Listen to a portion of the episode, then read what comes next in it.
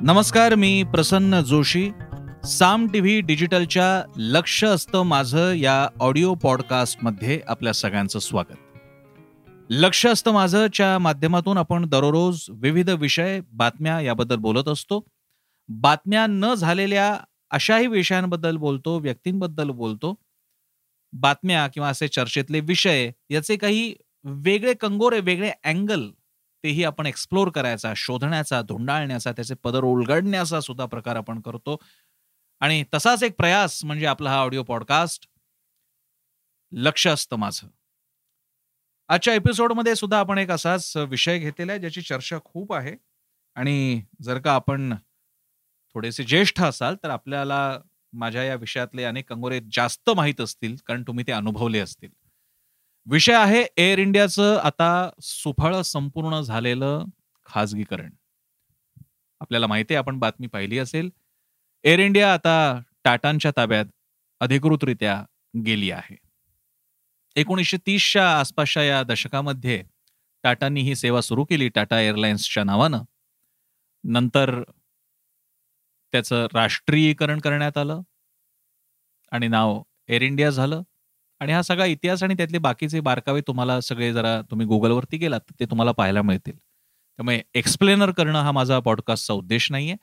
पण त्याच्यामधले कंगोरे या प्रायव्हेटायझेशनचं महत्त्व त्याचे फायदे आणि असे प्रचंड मोठाले उद्योग सरकारनं करावेत का? आणि जेव्हा ते असे उद्योग सरकारी होते तेव्हा नेमकं काय झालं? या सगळ्याचा एक धांडोळा छोटासा धांडोळा घेत शेवटी या प्रायव्हेटायझेशन पर्यंत येऊन थांबायचा असा माझा या पॉडकास्टचा उद्देश आहे. त्यामुळे या एअर इंडियाच्या प्रायव्हेटायझेशनबद्दल टाटांकडे जाण्याबद्दल भाष्य करण्यापूर्वी मुळात ही सेवा सरकारी असणं त्याच्यामागचं त्याच्यामागची निर्णय प्रक्रिया याबद्दल थोडंसं आपण बोलूयात.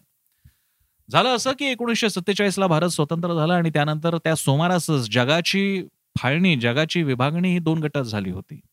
समाजवादी राष्ट्र कम्युनिस्ट राष्ट्र हा एक गट आणि दुसरा गट भांडवलशाही आणि खुलेपणा अशांना मान या मूल्यांना मानणाऱ्या राष्ट्रांमध्ये ही विभागणी झाली होती. भारतानं मध्यम मार्ग स्वीकारला असं म्हणत असलो तरी प्रामुख्यानं भारताची वाटचाल सुद्धा एक समाजवादी राष्ट्र म्हणूनच चालली होती. थोडी सोव्हिएत संघाच्या जवळ जाणारी. या सगळ्याचे पडसाद आणि प्रभाव भारताच्या राजकीय धोरणांवरती उमटत होते. नेहरू स्वतः या विचारांचे पायिक होते. पुढे इंदिराजींच्या काळामध्ये तर आपल्या घटनेच्या प्रास्ताविके प्रास्ताविकेत. समाजवादी हाही शब्द आला. आणि तो काळच असा होता की राजकीय पक्षांना सुद्धा समाजवादाचा उल्लेख केल्याशिवाय आपल्या नावाला पूर्णत्व आलं असं वाटत नव्हतं. इतकंच काय? मी स्वतः भाजपचं मेंबरशिप सदस्यत्व त्याला तिकीट म्हणतात किंवा काय छोटीशी पावती त्याच्यावरती लिहिल्याचं वाचत वाचलं मला वाचल्याचं स्मरत आहे की गांधीवादी समाजवाद सकारात्मक धर्मनिरपेक्षता असे काही काही उल्लेख होते. पण समाजवाद हा शब्द होता. समाजवाद हा त्या काळातला आज कोणी कोणी नावही घेत नाही समाजवाद असण्याचं. कोणी दावेही करत नाही. काँग्रेस स्वतः आता हा शब्द कोणीतरी उच्चार करून अनेक वर्ष झाली असते. सांगायचा मुद्दा असा की हा सगळा समाजवादी काळ होता आणि त्यावेळी देशाची स्थितीच अशी होती की मोठमोठ्या उद्योगात खाजगी देशीय खाजगी मंडळी उद्योगपती यावेत अशी स्थिती नव्हती. पैसा तेवढा नव्हता. त्यामुळे सरकारच्या ताब्यात हे उद्योग असणं स्वाभाविक होतं. ते यासाठी सुद्धा स्वाभाविक होतं की नुकताच जन्मलेला आमचा स्वतंत्र भारत देश त्याच्यावरती असणारे अनेक प्रकारची बंधनं जबाबदाऱ्या मर्यादा या सगळ्या पार्श्वभूमीवर देश चालवण्यासाठी आवश्यक असणाऱ्या अशा उद्योग क्षेत्रांमध्ये इतर कुठल्या तरी हितसंबंधी गटाचं वर्चस्व असणं त्या देशाच्या बाल्यावस्थेत असलेल्या राजकीय देशाच्या नरडीला नख लावल्यासारखं झालं असतं. आणि म्हणून नेहरूंपासून पुढच्या काही पंतप्रधानांपर्यंत हे जे सरकारीकरण होतं सेवा संस्था आणि कंपन्यांचं ते काही प्रमाणात न्याय्य होतं समर्थनीय होतं. पण पुढे असं झालं की एका काळानंतर या कंपन्या या संस्था आता त्याला कारण राजकीय सुद्धा आहे आणि मानवी प्रवृत्तीचं सुद्धा आहे या कंपन्या कारखाने पेळणं सरकारला अवघड जाऊ लागलं. आणि याची सुरुवात याची कल्पना फार आधीच आली होती पण तो काळच सगळा समाजवाद समाजवादाचा असल्यामुळे एक्क्याण्णवचा आर्थिक संकटाचा काळ सुरू होण्यापूर्वीपर्यंत कळत असून सुद्धा वळत नव्हतं. कारण निर्णय घेतले तर आपला राजकीय आधार जनाधार नष्ट होईल. आपल्याला भांडवलशाहीचे हस्तक ठरवले जातील आपल्याला ठरवलं जाईल. त्यामुळे सरकार सुद्धा कोसळू शकेल अशी स्थिती असल्यामुळे प्रत्येक सरकारनं हा जो हा ही जी खरूज होती हा जो नायटा होता तसाच राहिला आणि तो आणखी विकृत होऊ लागला त्याचा अगदी कॅन्सर होऊ लागला. अनेक चांगल्या संस्था किंवा कंपन्या संस्था असतील त्या सरकारी असतील किंवा सहकारी कंपन्या असतील तर त्या सरकारी असतील किंवा खाजगी या प्रामुख्यानं उत्तम लिडरशिपच्या वळावरती मोठ्या होतात विकसित होतात. याच्याबद्दलचा एक किस्सा अगदी थोडक्यात सांगतो. सकाळने एक बँकिंग कॉन्क्लेव्ह आता पुण्यात नुकताच आयोजित केला होता. मी त्याला उपस्थित होतो. नितीन गडकरीजी केंद्रीय मंत्री त्याला उपस्थित होते. त्यांनी किस्सा सांगितला की त्यांच्या एका सहकारी संस्थेत त्यांनी शेतकरी संघटनेचे नेते शरद जोशींना नेलं होतं. शरद जोशींना त्यांनी काम सांगितलं खूप कौतुकाने सांगितलं. आणि गडकरी सांगतायत आपल्याला की शरद जोशी म्हणाले की हे जरी सगळं छान छान असलं तरी हे काही सहकाराचं यश नाहीये. हे तुमच्या नेतृत्वाचं यश आहे. आणि हा विषय म्हणजे हे उदाहरण नितीन गडकरींच्या तोंडून ऐकल्यानंतर मला ते शंभर टक्के पटलं.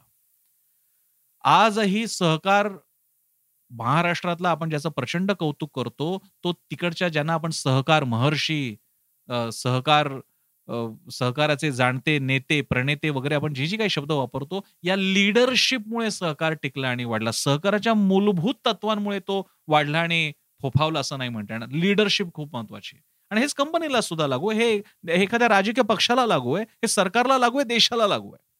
आणि म्हणूनच जेव्हा असे महत्त्वाचे उद्योग किंवा जिथे उद्यमशीलता त्याचप्रमाणे कल्पनाशक्ती नफ्याचे अचूक गणित जाणव जाणवणे आणि ते पाळणे आणि लोकांप्रती निष्ठा आणि सेवा देण्याचा भाव असणे याचा समुच्चय पाहायला मिळत नाही तिथे ते सरकारी विभाग हमखास अपयशी ठरतात. आणि केवळ तोटा वाढत जातो सरकारी बाबूगिरी आणि खाबूगिरी वाढत जाते. प्रायव्हेटायझेशन अगदी फार चांगलं आहे त्याचं कौतुक करावं अशातला भाग नाहीये. पण प्रायव्हेटायझेशनने या असे अशा प्रकारच्या सेवा सुविधा निष्ठा कामाप्रती निष्ठा नफ्याचं उत्तम गणित बाळगणं काळासोबत चालणं या गोष्टी केल्या नाही तर तो नफ्यात तो उद्योग कोलमडून जातो नष्ट होतो इतिहासामध्ये सामील होऊन जातो. भविष्य काही नसतं. या सगळ्याची जाणीव नसलेल्या काळामध्ये आपल्याकडे असे उद्योग वाढत चालले होते नुसता तोटा वाढत चालला होता.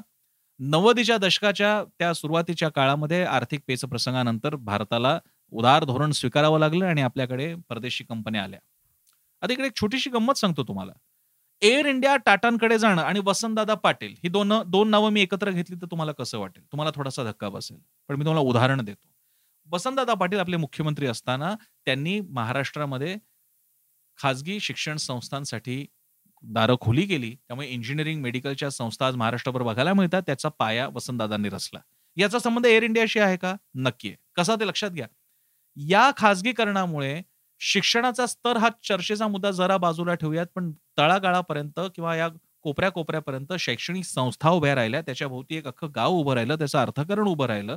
मुलांना जागा उपलब्ध होऊ शकल्या मेडिकलच्या किंवा इंजिनिअरिंगच्या आणि त्यामुळे विकासाची एक पायरी आपण चढलो. एअर इंडियाच्या बाबतीत सुद्धा तेच आहे. जर का आपण आहे त्याचवरती समाधानी राहिलो असतो एअर इंडियावरती आणि खाजगी क्षेत्र ओपनच केलं नसतं. म्हणजे हवाई क्षेत्र ओपनच केलं नसतं. आपण खुलं केलं नसतं खाजगी कंपन्यांसाठी. तर काय झालं असतं? एअर इंडियाची सेवा कशी होती? कोणत्या दरात त्यांनी ती आपल्याला दिली असते? आणि कोणत्या प्रकारच्या सेवा त्यांनी दिली असते? आणि कशा प्रकारे ते तगलं असतं या खाजगीकरणाच्या जगाच्या आवारामध्ये अंगणामध्ये? अनेक बाबतीत आज आपल्याला बघायला मिळतं. अनेक ठिकाणी त्या सेवा यासाठी कमी दरात विकल्या जातात कारण राजकीय दबाव असतो. आजही बस किंवा रेल्वेवरती किंवा एसमध्ये आपल्याला ज्या दरात तिकीट मिळतं तो दर सरकारला परवडू शकतच नाही काही केल्या.